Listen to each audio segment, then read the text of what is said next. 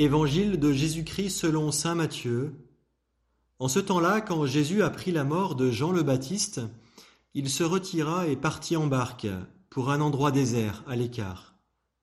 Les foules l'apprirent, et quittant leur ville, elles le suivirent à pied. En débarquant, il vit une grande foule de gens, il fut saisi de compassion envers eux, et guérit les malades.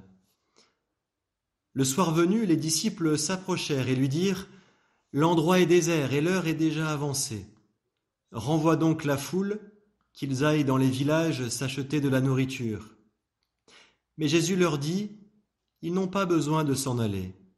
Donnez-leur vous-même à manger. Alors ils lui disent, Nous n'avons là que cinq pains et deux poissons. Jésus dit, Apportez-les-moi. Puis ordonnant à la foule de s'asseoir sur l'herbe, il prit les cinq pains et les deux poissons, et levant les yeux au ciel, il prononça la bénédiction. Il rompit les pains, il les donna aux disciples, et les disciples les donnèrent à la foule. Ils mangèrent tous, et ils furent rassasiés. On ramassa les morceaux qui restaient, cela faisait douze paniers pleins. Ceux qui avaient mangé étaient environ cinq mille, sans compter les femmes et les enfants.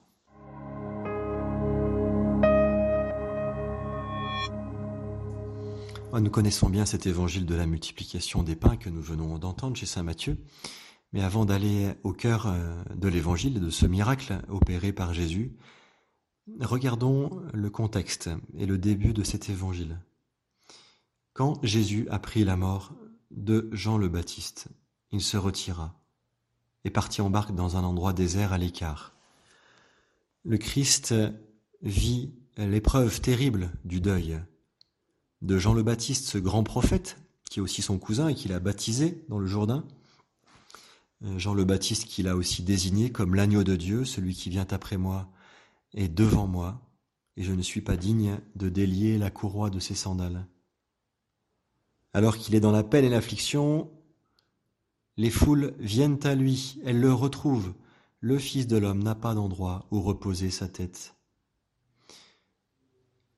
Et cette compassion envers les malades qu'il voit s'exprime dans ce désir de les guérir. Il ne peut pas laisser ces hommes alors que lui-même est dans la peine. Il ne se laisse pas enfermer par sa propre peine, mais s'ouvre à la peine des autres.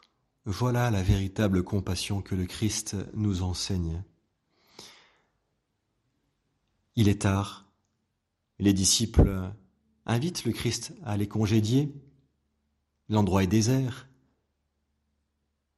Qu'ils aillent acheter la nourriture par eux-mêmes, mais le Christ, le Christ refuse et veut les nourrir lui-même, ou plutôt Demandez aux disciples de les nourrir.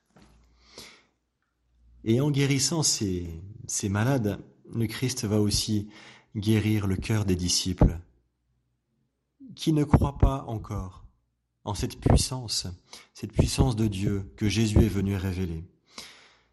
Cette puissance qui peut euh, aller jusqu'à donner à chacun ce dont il a besoin, comme nourriture, le pain pour le corps, mais davantage avoir soif de cette parole L'homme ne se nourrira pas seulement de pain, mais de toute parole qui sort de ma bouche, dit l'Écriture.